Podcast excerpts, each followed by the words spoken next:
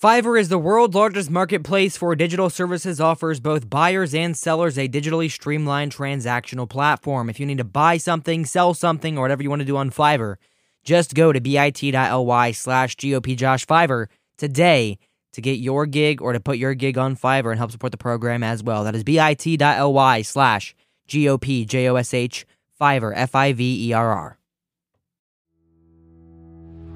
But freedom is never more than one generation away from extinction. We didn't pass it on to our children in the bloodstream. The only way they can inherit the freedom we have known is if we fight for it, protect it, defend it, and then hand it to them with the well-taught lessons of how they in their lifetime must do the same. And if you and I don't do this, then you and I may well spend our sunset years telling our children and our children's children what it once was like in America when men were free.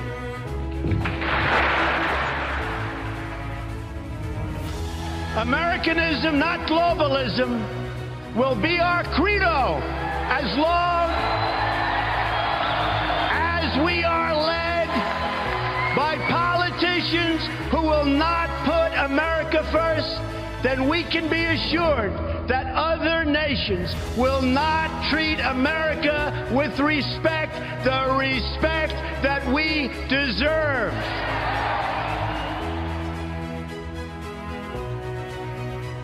You're listening to the voice of the future, fighting for America every day. This is the Conservative Crusader.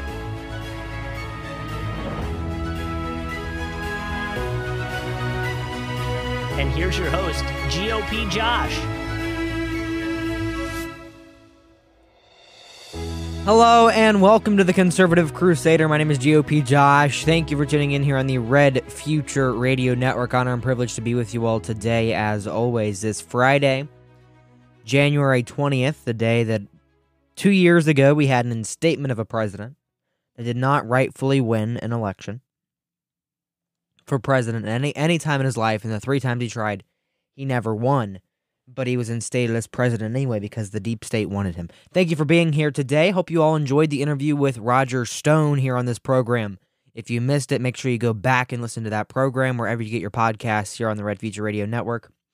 GOPJosh.com/interviews is where you can find that as well on our interview page on the webpage. We're going to start with the Ohio segment today. I usually do that last, but I want to start with Ohio because Ohio has made national news. Our Senate race between Sherrod Brown and whoever the Republican nominee has finally begun, and it's time to start covering it. Matt Dolan, he ran for Senate in 2022. He's a rhino. He voted for abortion. He votes against for gun control, for abortion. While in the Ohio Senate, he has announced another U.S. Senate bid. This is time two. He's trying again. He is the definition of a Cheney Republican, a rhino Republican, a Republican that doesn't stand for the people. He lost to Josh Mandel in this primary. I want to remind you that, folks. Someone who already lost a U.S. Senate bid as a nominee, someone who was disparaged in front of every debate stage for acting like a fool. Matt Dolan, who spent $10.2 million, lost against Josh Mandel. Just want to remind you that. State Senator Matt Dolan announced Tuesday that he is running for the chance to take on U.S. Senator Sherrod Brown in 2024. The I don't know how to pronounce that word, Falls Republican placed third in the chance to take Rob Portman's seat, surprising to many who watched the race unfold. To Dolan, 2022 sent a clear message: Republicans want someone who can solve problems. The midterm election showed us nationally that if the Republicans are going to put up folks that are focused on yesterday running these campaigns of grievances, we are going to lose. He is the only person in the 2022 Senate race who refused to center his campaign around former President Donald Trump. Fact check, false. Columbus Dispatch. He cast himself as a pragmatic, focused on policy over politics, and rejected false claims that Trump won the 2020 election. After the primary, he launched a super PAC focused on how Republicans can move forward and execute their ideas. All right, Matt Dolan. If we are not the party of Trump, and we are not the party of Trump Republicans, and the party that believes the election was stolen, how did you lose to Josh Mandel in the primary? How did you place close to Mike Gibbons and beneath J.D. Vance in the primary? You are the definition of what's wrong with the Republican Party. And I never go on this airwaves. You know that. I never go on this show and openly disparage a candidate like I am right now. Matt Dolan is the worst Republican in Ohio. I would rather run Mike DeWine 10 times over than I would Matt Dolan. He is a number one worst Republican, right behind probably Frank LaRose, who's also eyeing this seat. Republicans have such a problem in Ohio. We can never win. If we do pick up a seat outside of J.D. Vance, it's a terrible candidate. If we do win, it's a bad guy because the party won't support someone who is good. Look at J.R. Majewski. Look at Madison Gilbert. And look at Steve Chabot. They put a lot of money into Steve Chabot. We couldn't even win that race. They put nothing into J.R. Majewski and nothing into Madison Gilbert, and we lost those Republican-leaning seats. But I bet money on it right now, folks, that if Matt Dolan was the nominee for the U.S. Senate, he would get every dime the Ohio Republican Party has. Because they don't care about winning. They don't care if Republicans are in the Senate. They don't care if Democrats are in the Senate. All they care is that another crony working for the party, working for the deep state, working for the uniparty is in power. And that's who Matt Dolan would be. So to those of you out there on Twitter, on social media saying, well, we had J.D. Vance, we won J.D. Vance's seat, we can pick up a neocon establishment rhino with this seat. You are the worst take in politics. It's the worst take in politics I've ever heard, is compromising with the electobros, the uniparty, for one Senate seat. Matt Dolan and Sherrod Brown would go on a stage and they debate with each other and they say, well, I agree with you, but I agree with you, I agree with you, I agree with you, I agree with you, because they don't disagree on anything. Matt Dolan is the most left-wing U.S. or Ohio senator, I believe, in the Senate chamber. He voted against the heartbeat bill. He wrote and voted for gun control. He is not a Republican. He is not someone who stands for your values. And I know I'm losing a lot of people here, openly disparaging another Republican. But the problem is we can't keep nominating these same old lackey losers. I don't think if we nominate a bag of rocks with an R taped to its side, we are going to lose Sherrod Brown's Senate seat in 2024. Donald Trump will be on the ballot again. We will have a conservative in that position. We don't need to run a rhino. Who should we run? That's something I get a lot when I attack Matt Dolan and when I attack Frank LaRose, is who should we run? We should run Warren Davidson.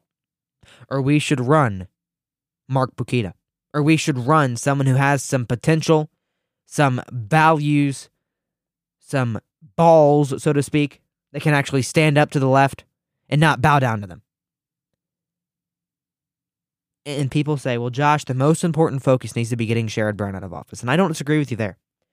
But what's it worth voting out someone who's like 80 years old with lung cancer who's going to die eventually? Hopefully he doesn't, but I mean, it's going to happen. And has pretty much the same values as Frank LaRose, instead of just nominating someone who's a Republican that has the same values as Sherrod Brown that's 40 years old that's going to be in there for another 40 years. So I'm not trying to be the devil's advocate here or advocate from the left, but I'm saying if we are going to just nominate another Rob Portman, another rhino like Rob Portman, what's the point? We don't need another 10-year senator. We don't need another neocon, pro-war, pro-Ukraine, pro-gay marriage, pro-abortion, pro-gun control establishment creature in the U.S. Senate. Is Sherrod Brown better? No, he's not. But at least he has values he sticks to. He works for his party. Not for the people, but he worked for his party. And I believe the Republican Party generally worked for the people. Matt Dolan does not stand for that Republican Party. And he does not stand for the voters of Ohio. That's why he lost the primary to Josh Mandel, by the way. And he's going to lose to Sherrod Brown if he does win. I saw this map on Twitter that was like 20 blue counties in Ohio out of the 88, and it said What happened here for the Senate race? And I said, we nominated DeSantis Haley as the ticket, and we appointed Dolan as the Republican nominee. And people are saying we need to unite behind Dolan so we don't have a divisive primary.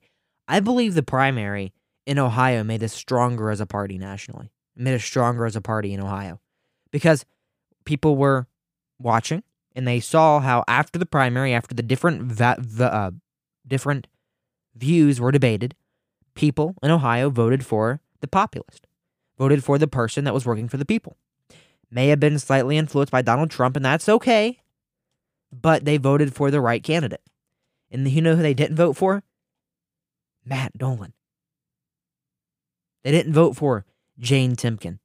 They didn't vote for Mike Gibbons or Josh Mandel, all of the same old establishment cronies.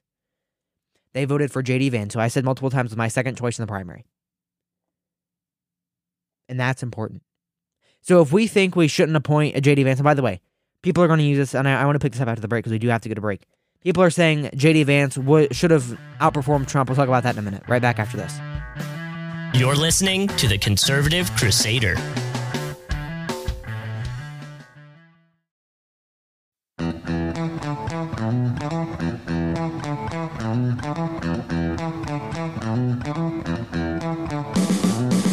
Welcome back. This is The Conservative Crusader. Thank you for being here.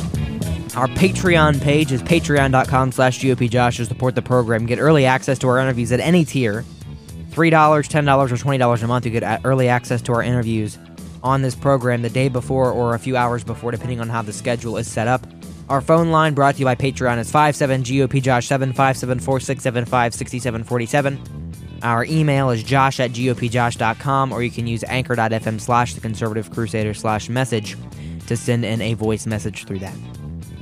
Support the program for $3 at patreon.com/GOPJosh. Support the program for $5 and get something epic out of a logo, a voiceover, whatever you might need at bit.ly/GOPJosh. Fiverr, F-I-V-E-R-R. Fiverr is a marketplace leader and a leader for independent people to do what independent people do best. At Fiverr, F-I-V-E-R-R is the webpage, bit.ly/GOPJosh, F-I-V-E-R-R. Support Red Future Radio at blackoutcoffee.com and use code TSMS at checkout for 10% off for some good coffee, hot chocolate, gear, tumblers, whatever you might need.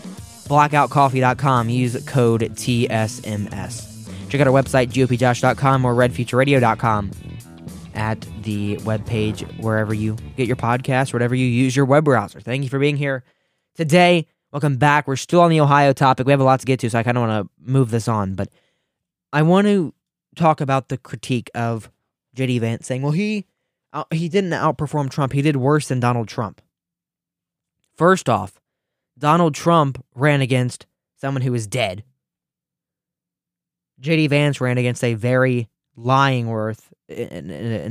candidate in Tim Ryan. J.D. Vance did not campaign whatsoever. Mike DeWine did more campaigning than J.D. Vance, which also contributed to J.D. Vance not doing as well. I will 100% agree with you when I said this in the primary, that J.D. Vance does not know how to campaign, and if he's in a competitive race, should drop out. In that case, we need someone who has the values of J.D. Vance with the campaigning ethic of Jane Timken or Mark Bukita or even Matt Dolan or Josh Mandel. We need someone that has the campaigning of anyone else in that primary with the values of J.D. Vance and the beliefs in the legislation that J.D. Vance is going to vote for. Let's move on here. If you have anything to say about the Ohio topic of the day, Ohio U.S. Senate race 2024, Matt Dolan running in that race against Sherrod Brown. If you missed that on the program, go back and listen to the podcast, GOPJosh.com. So if you have any topics on that or any conversation for that, 57GOPJosh7, 574-675-6747. The Supreme Court. We're going to talk about the court now, because they announced in a statement on Thursday that the investigation into who leaked the draft of the court decision in Dobbs v. Jackson Women's Health Organization has led to no conclusions. And I know there's some news in con and conservative media right now. We're going to get into that in a little bit, but I want to talk about this first. Politico obtained and published a draft copy of the court's decision in May, prompting outrage among pro-abortion activists. The day after the leak, John Roberts ordered Supreme Court Marshal Gail Curley, to the head security officer of the court, to launch an investigation. The court officially released a decision in June, which overturned the 1973 Roe v. Wade decision. Best decision the court has made in a long time, by the way. The investigation had a lot of small law clerks being investigated, and they just couldn't find anyone. They couldn't find anyone who did it. I want to go back in time here to, I believe this was also in May, when Will Chamberlain, yeah, it was May 3rd, Will Chamberlain found out who did it. And I'm not trying to say this is 100% gospel, and absolutely whoever he thought did it, but let's listen to the clarification. And I'm not saying that this lady woman did it, and I've talked about this on the program before. She is a master's degree in gender. She is a Yale undergrad, Yale Law, 2 British master's degrees, one of which is in gender. She wrote her long legal research paper, a note about reproductive rights and abortion. She argued Obamacare's non-discrimination provision should be interpreted to force Catholic hospitals to perform emergency abortions. She wrote an op-ed about reproductive rights. Her career page says that she is a clerk for a court. Her NYT wedding announcement happened. She clerked for Judge Nina Pillard. Pillard was one of D.C. Circuit judges appointed by Obama and forced through by Harry Reid, blowing up the filibuster. She is pro-choice.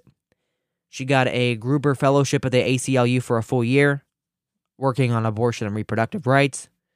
Her career is focused on abortion. The journalist who leaked the opinion is colleagues with her husband.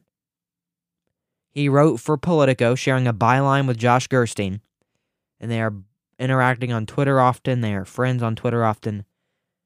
A law clerk, we don't know who she clerks for. She is focused on abortion.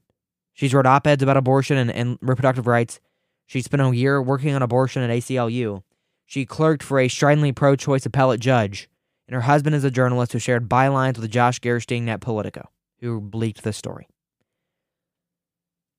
Will Chamberlain does not have insider information, obviously, and he's a good man. I like what he says a lot of the time. But how can he find this using public information and the court can't find something deeper? I'm going to do something I don't care to do, but it's important to do, I believe. And I want to actually channel back one of my podcasts and one of my tweets. I'm sorry. I'm sure they found the culprit that leaked Dobbs. It'd be just politically inconvenient to reveal to the American people that the highest guarded institution in American history was destroyed by a leftist with a narrative. I'm going to let that resonate. It'd be politically inconvenient to reveal to the American people that our highest guarded institution in American history was destroyed by a leftist with a narrative. Are you surprised?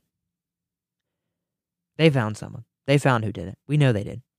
But they are afraid to say it because of the implications and the just possible lookouts and points where they could say, look what the left did. They destroyed our Constitution and they destroyed our Supreme Court. We're going to move on now, but I wanted to mention that very quickly. I've got a lot to say on this next topic.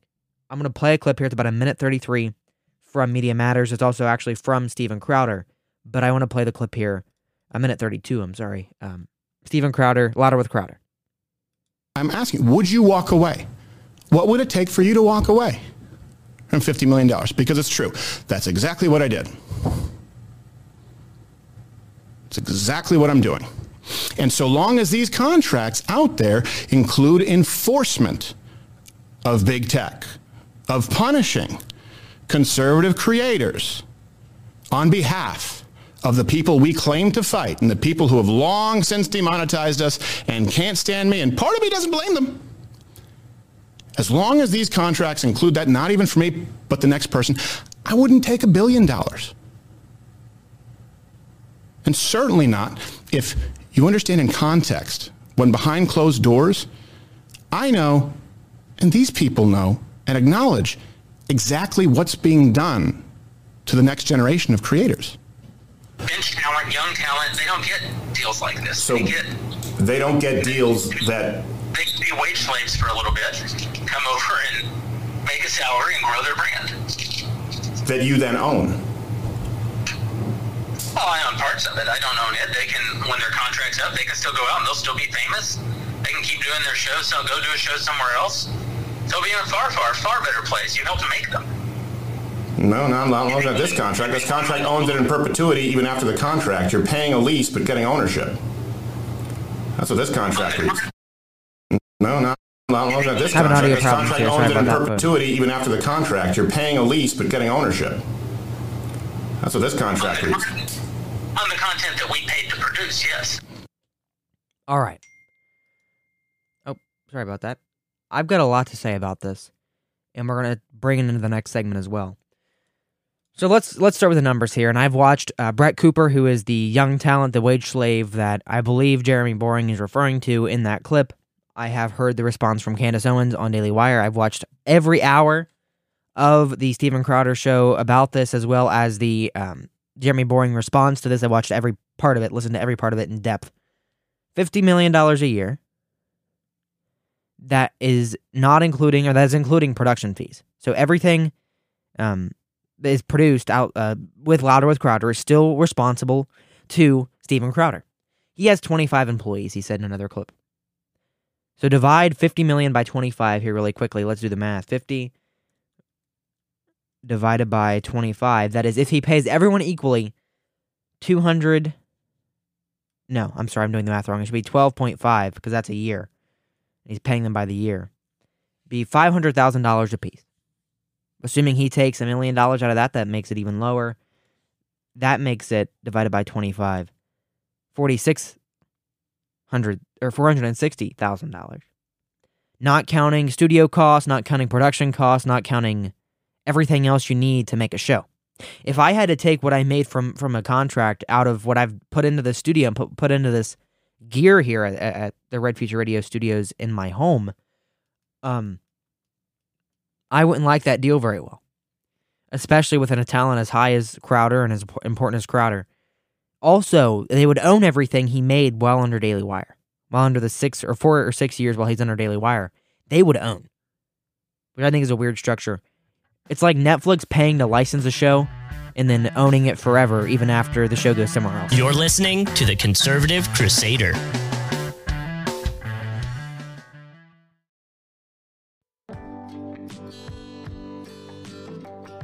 everyone, it's GOP Josh. We can only keep The Conservative Crusader podcast or program that you're listening to right now on the air with your support.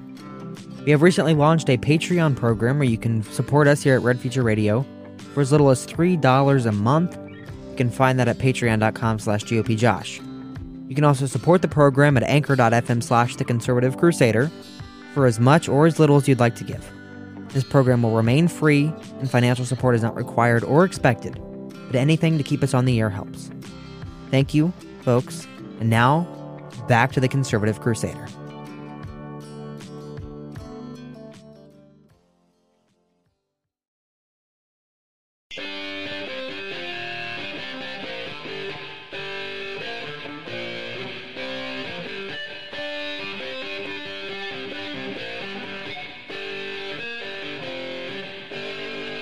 Welcome back. When we went to the break, we were talking about the Steven Crowder and Daily Wire beef. And I want to start here. Steven Crowder did not reveal who it was in his original 27-minute video who made this contract. Daily Wire exposed themselves, first of all. Next up, I want to talk about the enforcement of big tech, which I think is wrong. Daily Wire's entire structure is around the alternative platform. DW Plus is supposed to be the alternative to YouTube for their content. It's also supposed to be a alternative to Netflix and Disney Plus and all the other streaming platforms. It's supposed to be the alternative. When you look into this contract and you read parts of this contract, and I read parts of it, I can't say I read every page. I read parts of it. In this contract, Daily Wire is saying if you are struck down or demonetized from YouTube, we're cutting what we pay you to make the same content. Now, I understand that in ideal, in like the basic idea of it, but when you dig deeper into what Crowder's doing and how he's already been demonetized, it's a stupid idea. He's been demonetized for multiple years already, and I'm not defending anyone here. I'm just looking at it from an objective point of view. As someone who's in this business, in this industry, I'll give it on a much smaller scale. I'm looking at this as in a very different perspective. We have a problem in Con Inc. that everyone thinks they need to own everyone. Jordan Peterson should not be on staff with Candace Owens and Ben Shapiro and Michael Knowles and Matt Walsh and Andrew Clavin, all on one team. What happens if AWS or a web server strikes down Daily Wire one day? Or Daily Wire goes bankrupt and they're all out of a job. I don't agree with any of those thinkers on 100% of issues, but they are very important for the movement and for the future. Adding Steven Crowder onto that would be a stupid idea in the first place, I think. But also, another person to just tank it. You should not base your company around enforcing big tech. Albeit we haven't signed any big contracts with Red Future Radio yet because we aren't that big of a network yet. But I would never put into this unless it was abundantly clear every single person watching the show was on YouTube and he was making $15 million a year from YouTube, that we would pay you less because YouTube thought you said the wrong thing. And I can't promise that for the future. I'm not going to be with the leadership position in that position forever with anything. That no one will ever be. Jeremy Boring will leave Daily Wire eventually. But they're licensing Louder with Crowder like Netflix. They are taking the show, like Netflix has done with many other shows, and license them to put on their network for a certain amount of time. They said 4 years. I know The Office was one that was a big news story when Netflix took it off. They licensed the show. Now, could you imagine if Netflix made a, or The Office made a spinoff or made a more shows while they were with Netflix, and Netflix said, we're paying you money right now, so we are going to own that content forever. So if you go to Peacock, if you go to another streaming platform, we will forever own those segments of the show you made while you were with us. That is tying them in. And that is completely and utterly anti-American and anti-movement. It is bad. Inherently bad. For the movement, for the future, for this cause. If we lock people and their content into restrictive contracts and not allowing their content to follow them where they go. What if Steven Crowder, while he was with Daily Wire, got an interview with Donald Trump? Or got an interview with Ron DeSantis? Or got an interview with someone very important? And he can't have that on his resume. He can't have that on his records if he leaves Daily Wire because he got it while he was under Daily Wire. And Daily Wire paid the production costs through his $50 million fee. That's the problem I see with this. We are relying on big tech in the conservative movement. I'll give you that. You'll probably listen to this program on Apple Podcasts, on Spotify, on iHeartRadio, all of which are big tech platforms. You could also listen to it through Red Future Radio or GOPJosh.com, all of which are not big tech platforms. And if I get taken off of big tech, if I get banned from YouTube or Apple Podcasts or Spotify, we have a backup to post on all of those web pages. If I get banned from Spotify, the link that is currently a Spotify link on my web page will become a privately owned managed link based on what I upload directly to that website in order to get the message out. Would it tank my listenership? Absolutely, but it's what we would do, what we'd have to do to keep the show on the air. What Daily Wire is trying to do is make that platform coherent and all-in-one, where if they do get banned from that, they have a place to go. The problem is they can't do that if they rely and punish people for being banned on big tech. That's the problem. And that's where I see the issue. We're going to move on. I hope more of this story comes out because I want to keep covering it. It's a very important story for the future of the movement. But I'd like to keep talking about this in the future regarding this big old deal. All right. Biden is going to declare for president after the State of the Union address this year. According to CNN, President Biden is likely to announce his bid for re-election not long after he delivers a State of the Union address on February 7th. A source with knowledge on the ongoing planning confirmed to CBS. CNN was the first to report with the approximate timing of the president's announcement. He has not been finalized yet, according to the source, who has said it has always been our plan. State of the Union first, candidate later. Senior aides view the forthcoming State of the Union address as a de facto launch of his re-election bid. He wouldn't announce during the speech, but in the annual attention for the primetime address affords the competitive and the captive audience it can draw, they see it as a way for Mr. Biden to lay out his short and long-term ambitions. A formal announcement will come as, later as February or even March. Rep. James Clyburn of South Carolina has encouraged him to announce for re-election because of his accomplishments, more progressive legislation than any president since Lyndon Baines Johnson. So that's one thing he's going to declare for president. I also want to play this clip here of someone else who might declare, and then we're going to get into this a little deeper. This is, well, you can hear by the voice who it is. I'll tell you who it is afterwards in case you can't tell. But let's just play the clip here on the Red Future Radio Network. This is from Fox News, Brett Baer. We are in the new year. How are those tea leaves looking? Are you going to run for president?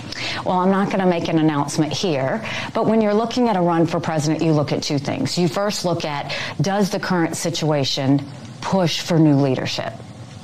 The second question is, am I that person that could be that new leader? That yes, we need to go in a new direction. And can I be that leader? Yes, I think I can be that leader. I was, as governor, I took on a hurting state with double-digit unemployment, and we made it the beast of the Southeast.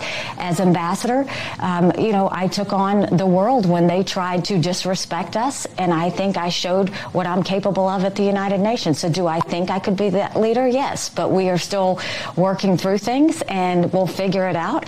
I've never lost a race. I said that then. I still say that now. I'm not going to lose now, but stay tuned. That is Nikki Haley, former ambassador to the United Nations, the worst hire Trump could have had for that position.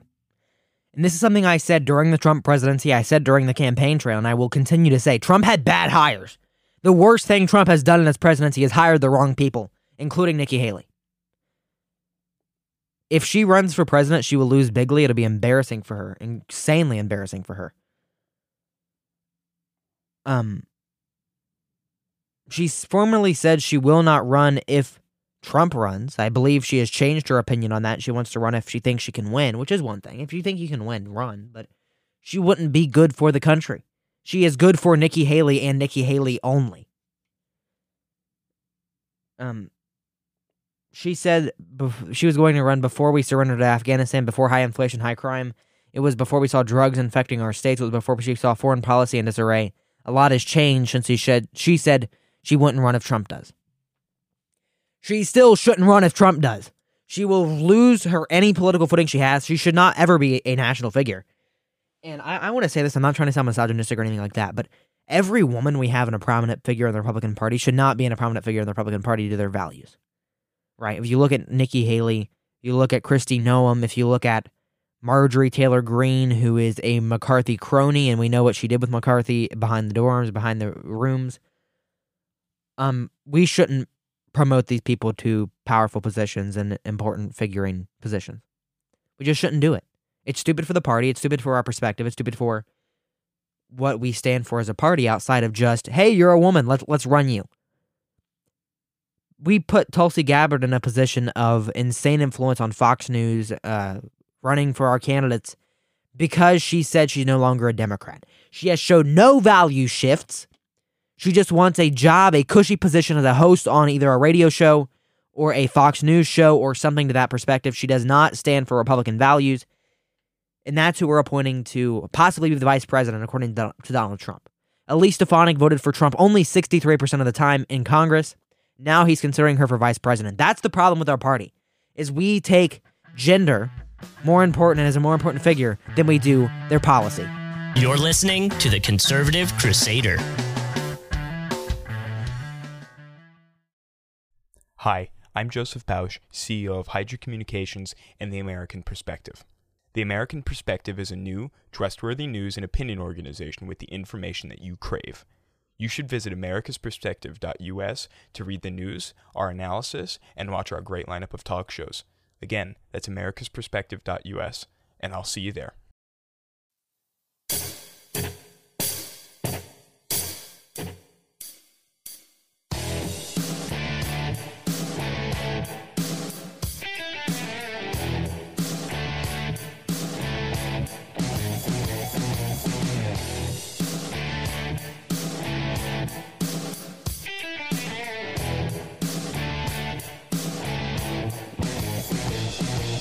Welcome back. You're listening to The Conservative Crusader on the Red Future Radio Network. I'm privileged to be with you all today, as always, on this Friday, January 20th, 2023.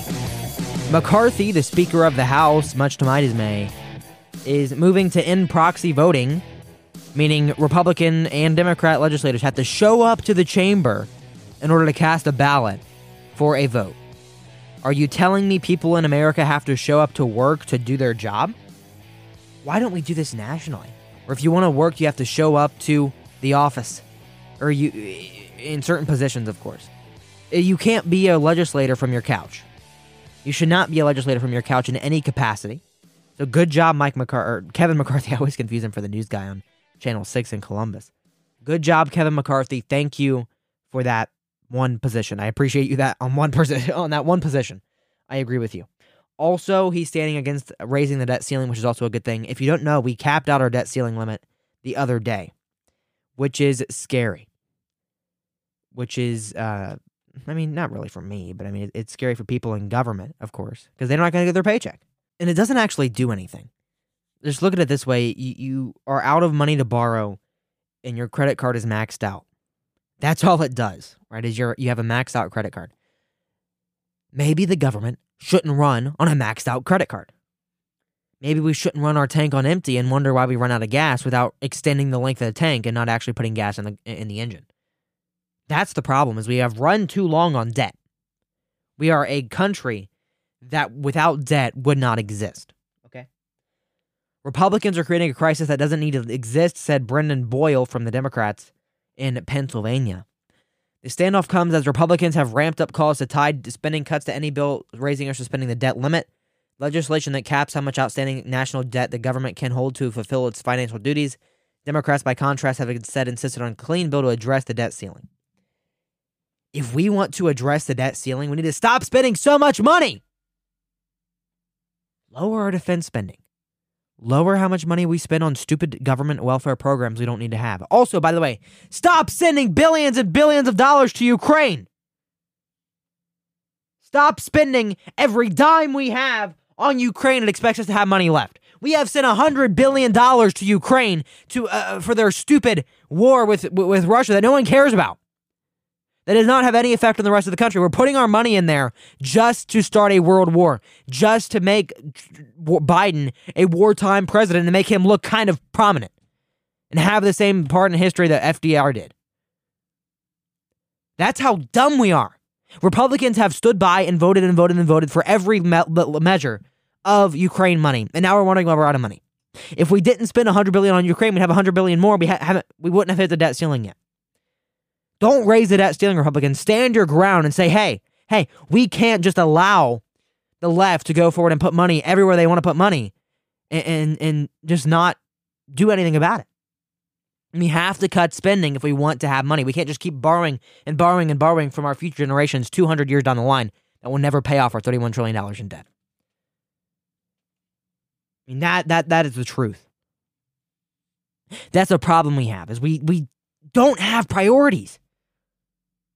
And it bothers me as someone with GOP in my name that we don't have priorities that actually matter to the people. We don't actually take priority in things that matter to the American people. Adam Kinzinger, a former Republican representative, a bad Republican representative, is selling copies of the January 6th report for $100. We're going to talk about this really quick, and then we're going to head on out of the studio for the day. Representative Adam Kinzinger is selling limited edition signed copies of the January 6th committee's final report for $100 via his Political Action Committee's website. This hard-bounding copy of historical record is offered as a limited edition and signed by Congressman Adam Kinzinger, who served on the committee. All proceeds will benefit charitable organizations working to uphold and defend democracy in America. A description of the book set on the website for Kinzinger's Country First PAC. Kinzinger was an outspoken critic of former President Donald Trump and one of two Republicans alongside former Representative Liz Cheney, who sat on the January 6th committee. He has formed a Country First PAC. Selling government documents for $100 to raise money for defending democracy. That's just, it's stupid. Imagine if Trump took the impeachment papers and he and he signed them, and he put a signature on it and sold it for $100. The left would be outraged over it. He is selling important government documents. He's selling top secret things from the government. Adam Kinzinger is just stupid. No one cares about Adam Kinzinger, okay?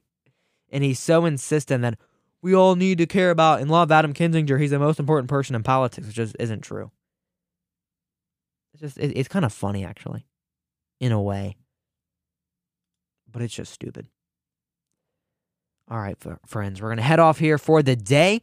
Like I said, if you missed the program, if you missed Wednesday's show, we were talking to Roger Stone, who, I don't know if you all know this, is probably the most important person in Republican politics that hasn't actually served in office ever.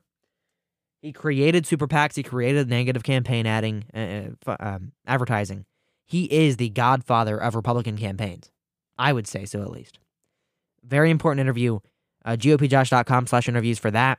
Until next time, my friends, Fiverr.com, bit.ly/GOPJosh, /Fiverr.com, Patreon.com/GOPJosh, and BlackoutCoffee.com. Use code TSMS. GOPJosh.com, RedFutureRadio.com. Back on Monday. Have a great weekend, folks, and stay tuned. You're listening to The Conservative Crusader.